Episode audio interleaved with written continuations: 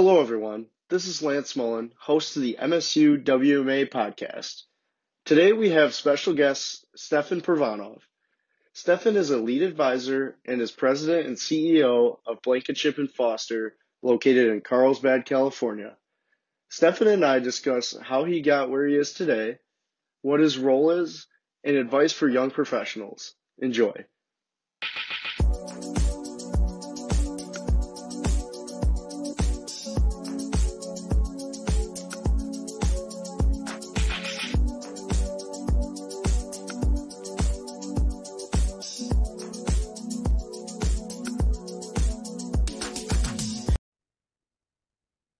Welcome back, everyone, to the MSU WMA podcast. Today I have special guest Stefan Prvanov. Stefan, it's great to have you on. Thanks, Lance. It's nice to be here. Yeah. So I, I kind of want to just start off. Um, do you want to give a little bit of uh, your background and kind of where you are today? Sure. Um, I started uh, in the industry, gosh, it's been got maybe 25 years now. Uh, but I was with a firm back in uh, the DC area. I was with them for about eight years, and that's where I kind of learned the business. Um, uh, it was a firm where there's only 12 of us. And over those eight years, we grew from that to about 40 plus people. Um, there was four owners, and they were great mentors, and where I got my hands dirty and learned the business. And then I moved back west where I grew up down to, in the San Diego area and joined a firm there. And um, I am still with that same firm, uh, but grew in that area from an advisor and etc. to where uh, myself and two others took over the firm. Um, the two founders had retired. And so that's where we are today. And it's been a lot of fun. It's been good stuff. Awesome. Yeah, that's awesome to hear. Kind of curious. Um, so you're from the San Diego area what kind of drew you to go on the other side of the country to DC area?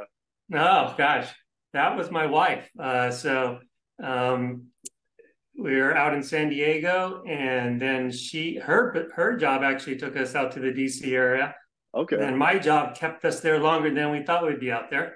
and we said, you know what? Let's get back to San Diego. We really loved it out there, and we made it happen. So it worked out really well. Okay. So, what was that transition like coming back to San Diego, and how did you end up at the firm you're at today? So, I before we moved back to San Diego, I was doing my homework on what kind of firms that I wanted to um, join, and uh, happened to be this goes back a long ways now. Back in the newspaper when you look for ads, so I found an ad, and uh, we, we were in temporary housing. Uh, we had moved back to San Diego, and I moved back without a job and I was looking for in the paper, and I happened to see an ad for this company, uh, um, uh, Blankinship and Foster, and I knew of it, and I said, "Dang!" So I asked my old uh, friend if I could use his computer because uh, I wasn't planning on really looking for work at that time, and I applied, and um, it all worked out. So I joined the firm, started off as a kind of a uh, associate advisor, moved my way up to be an advisor, become a partner, and then um, was one of three people that bought the firm. That's awesome. Do you want to kind of go through that a little bit? Um, kind of your process of moving up in the company? Yeah. I'll first start off with the company that I was really back in DC. Like I said, it was a great company where um, the role was where you were in position to learn. So we we did investment management, we did financial planning, and we did tax returns. So I rotated. I started off really as just a person that was just getting my hands dirty in all kinds of stuff. Um, um, just more administrative role, to be honest, mm-hmm. and then gradually moved up to where I was do, helping advisors. I was helping on the investment side. I was preparing tax returns, um, and just learning the business, and then getting involved with client relationships. So I learned all the technical skills, all the things that you had to do and learn in order to become an advisor and I became an advisor there. But then when we moved to San Diego, I joined the firm as an advisor, more as a support advisor, and then became a primary advisor. We're working directly with clients and etc. Um, and then took other portfolio management responsibilities, um, took some leadership responsibilities, um, and then became a partner Um, that then has more leadership responsibilities, um, and those are uh, you know a lot a lot of learning. Yeah. And then um, became uh, uh, CE, CEO and president, and then the founders retired, and then the three of us um, are the principals of the firm, and we run the firm. So we're a number of different hats today. That's pretty cool. Yeah. Um, I'm kind of curious. What do you think got you to where you're at today? Like, would what would you say are probably like three qualities that really stuck out and allowed you to be up and become successful within the company? Yeah, good, great question, Lance. So, one is um, the desire to learn, just keep learning. And that, that can come in all kinds of forms from watching, and observing uh, in the firm that you're with, with the people, uh, taking on responsibilities that are not your core responsibilities. Um, outside learning, just taking the initiative to learn, read, uh, now there's so much uh, like podcasts like what you're doing here mm-hmm. there's so yeah. many opportunities to learn. So learn learn learn and take all the advantages that are out there and there are tons of advantages uh, abilities to do that. The other is uh, listen listening. Be, be, a good listener. Um, listen to clients listen to people uh, keep your mind open um, and just having great listening skills um, and then uh, you know early on, I got advice think like an owner. So mm-hmm. go in with everything that you do, think from like an owner, um, how to improve things, how, you know, would you do things differently and speak up, you know, and, and there might be a great reason why your idea is not a good idea. And I had a lot of those. Yeah. and people explain why that wouldn't be a good idea or they had tried that, but that's fine. And there are some things that were great ideas that we implemented, and that puts you in, in a great position to um, have your supervisors and bosses have more confidence in you. Yeah, I like that that point of you you got a lot of ideas, put them out there for other people to tell you if that is a good idea, if it'll yeah. work. I I like that. Yeah, exactly. Um, kind of jumping over to what you do today, um, as CEO and kind of like transitioning from being a lead advisor or associate advisor. What does that kind of look like? How is that different now? Uh, so I wear a number of hats. Um, you know, we are kind of a mid-sized firm, about 16 people. So depending on your your perspective on that. So I wear a number of hats. So I clearly still have client responsibilities, and we do work as a team. So um, I'm I have client responsibilities, but I have a great team with me helping me um, support those clients. But then I have leadership responsibilities of the firm, obviously, um, uh, looking out for the direction of the firm, how, where the industry is going, trying to understand that, be in position to be able to pivot when needed, um, to bring in new technology or new ways to improve things. So constantly to improve. And I go, I talked about learning. I still do a lot of learning. I listen to a lot yeah. of podcasts. I read industry um, material, and I also look outside our industry uh, for ideas and, and, and, and to learn. Um, and there's a lot of good stuff out there. But uh, to answer your question, um, I wear multiple hats. Again, I'm an advisor. Um, I have uh, a team on different areas from operations um, and then uh, just from a leadership team um, aspect as well. Yeah, that that makes total sense. Um, so when you're working with clients, I know a lot of companies will have like a niche or demographic that they kind of work with. Do you guys have anything similar or do you work with anyone? You, yeah, it's yeah. a little more broad than a specific niche. Uh, niches are, are awesome. I, am a big fan of that. Um, but we tend to have uh, um, retirees or people that are approaching retirement, to be honest. Um, and then um, we have uh, kind of a newer, uh, younger doctor platform as well. So okay. that's relatively new, and we've been building that out. It's kind of cool. We have another team that kind of heads that up. I'm not as close to it as them. Um, yeah. I get all the information from them, but it's kind of a cool, and and we're still learning and trying to do that. And where that came about is we had a lot of doctors as clients, so we've okay. seen a lot of issues and things that could have done better if they had worked with us or another advisor firm um, earlier. And so we saw some trends in certain things that always happen, uh, well, not always, but consistently, that if we were to work with younger doctors and, and work with them earlier, we could put them in better position at the time they are approaching retirement. Yeah, that that's pretty cool. Um, so you kind of work with a number of different clients, but those are kind of the newer niches that you're going with. Yeah, I, I kind of phrase it as uh, people that are approaching retirement, and then the young younger doctor space. Yeah, that's awesome. Um, so you obviously at Blankinship and Foster, um, a lot of the associates have the CFP, and I know here at Michigan State with our wealth management program, we have a CFP program here. Um, do you want to kind of talk a little bit more about the CFP? Um, kind of how you got into it, how you got that designation, and maybe offer some advice for people taking it? Yeah, um, I, I, probably am not going to be very good at giving advice on people are taking it because it's been so long. But yeah. Um, yeah, I took it on early. Uh, probably in the first year, I started the process when I started in the industry. And to, to be honest, it's table stakes. I think if you really want to be a professional um, in this space, it's something that you you really have to have.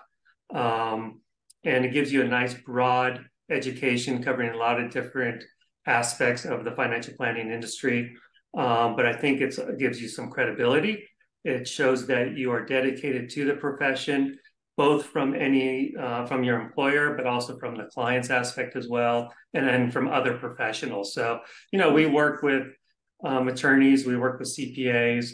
Uh, they also um, want to see credentials as well as they interact with other professionals. So it gives you credibility from your from be if you're going to be self-employed, so your clients, or if you're from your uh, um, employer, um, and then also from other professionals. So I think it is table stakes um, in order to really progress in that in the profession.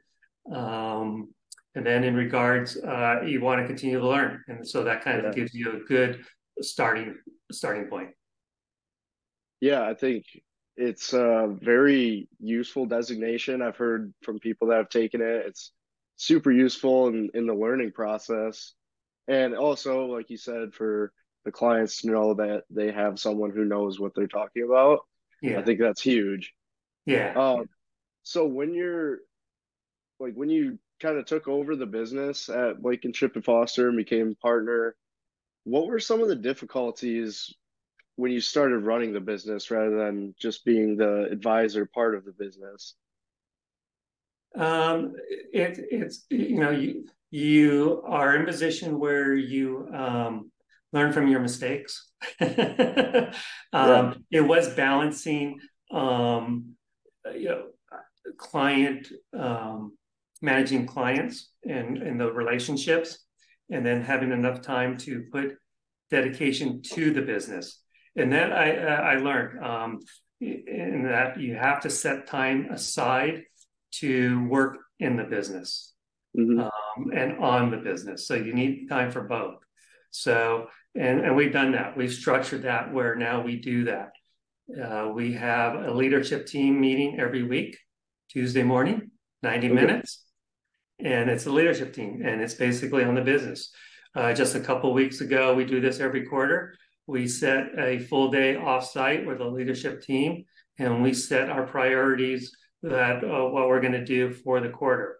We actually also do an annual one that's a two day, and that sets the direction of the firm for you know 10 years out, three years mm-hmm. out, what our goals are going to be for one year, and then again for this coming quarter. So we've really done that um, and put a dedication and time and effort into that.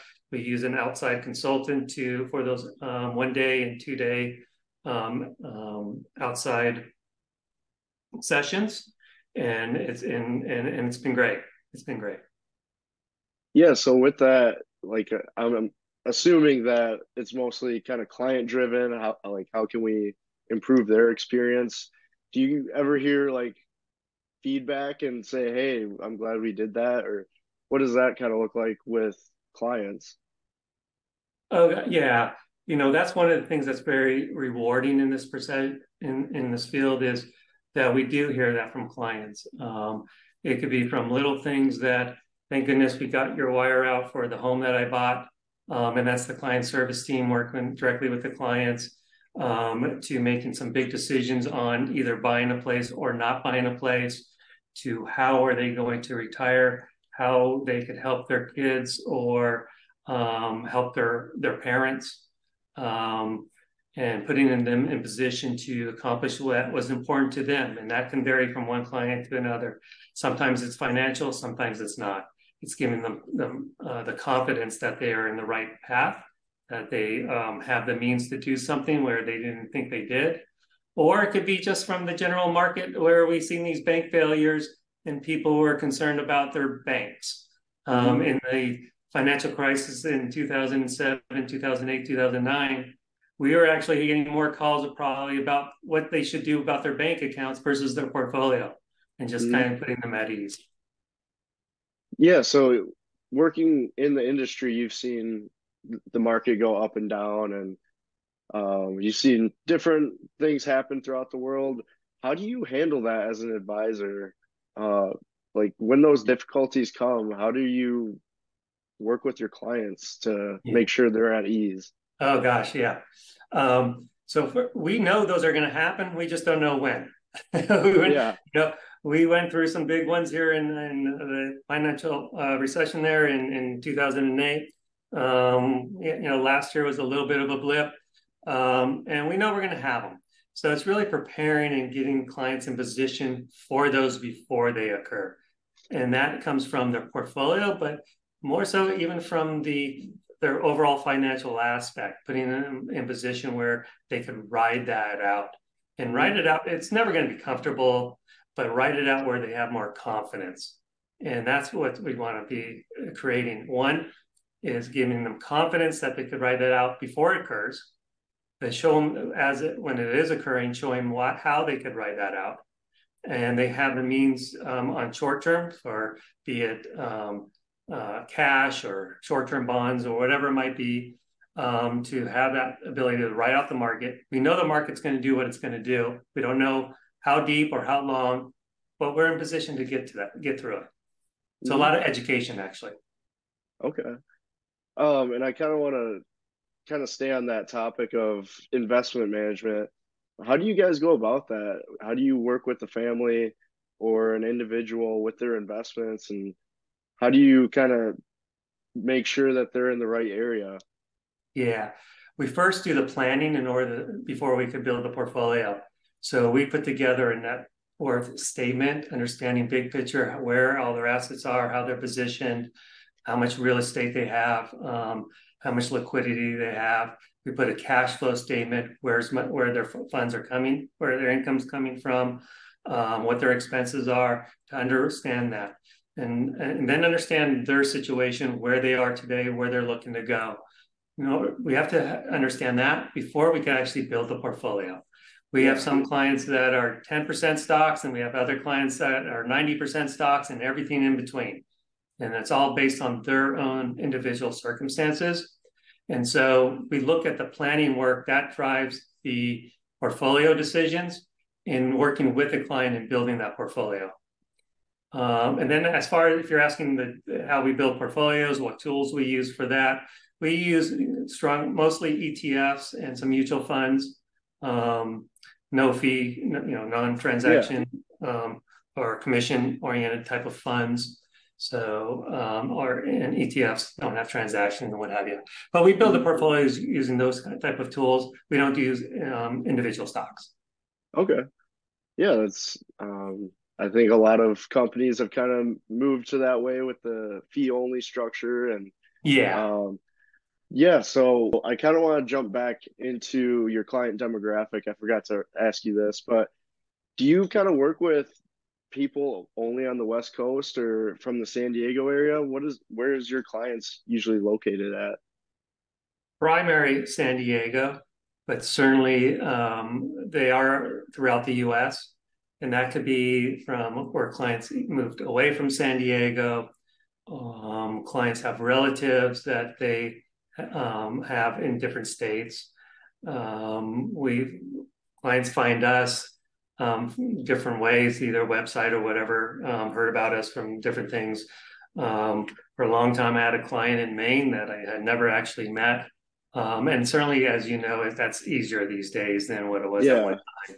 And so distance is really not an issue. That's a non, non-issue these days. But people still do like to come in and meet face to face. Um, and it's interesting. Sometimes, you know, people think that would be the older clients, but that's not necessarily true. We have a number of younger clients, some that intentionally changed their advisor where they were back east, but they wanted someone local here that they can meet, and they're uh, yeah. younger. So it's just individuals um, have their own preferences, and obviously today it's easy to cover both face to face or virtual or what have you. For sure. And what what do you prefer? Do you like the in person or are you more kind of on the Zoom train now? Both work great. They both have uh, advantages. Um, so face to face, you tend to be able to read them a little bit better. Uh, body language, um, uh, both. Um, if it's a couple, both of them. Um, on screen, it's easier to share data and information and and keep everyone focused on a particular item or subject matter or whatever it might be and you know you could highlight and circle and and, and really keep people focused so they both have advantages yeah and kind of transitioning back i know you mentioned that you are constantly learning and listening to podcasts reading books do you have any recommendations or things that you kind of stay up on top of or content that you follow? Yeah. Um, so uh, podcasts, I, I, do a lot of that, um, going on walks, walking dog or whatever it might be. And I listen like uh, from industry, uh, Michael Kitces. He's fantastic. Um, both his, um, uh, you know, it's free, the podcast and all his literature is fantastic. I'd highly recommend that for younger advisors, what's kind of interesting, um, Caleb Brown, he has what's called the New Planner podcast, and you could also sign up for um, his blog that he gives guidance to newer advisors. Mm-hmm. Um, and it's, I, I, think you might find that of interest. Um, if there's some investment ones, Dimensional, DFA, they have a podcast. Haven't listened to that one for a while, but they also have a great research area that's available. Then I have non-industry from Freakonomics to Hidden Brain, um, Intelligence Matters, uh, you know, director of CIA yeah. kind of stuff, just kind of different interests, but they all become relevant in some aspect to my business.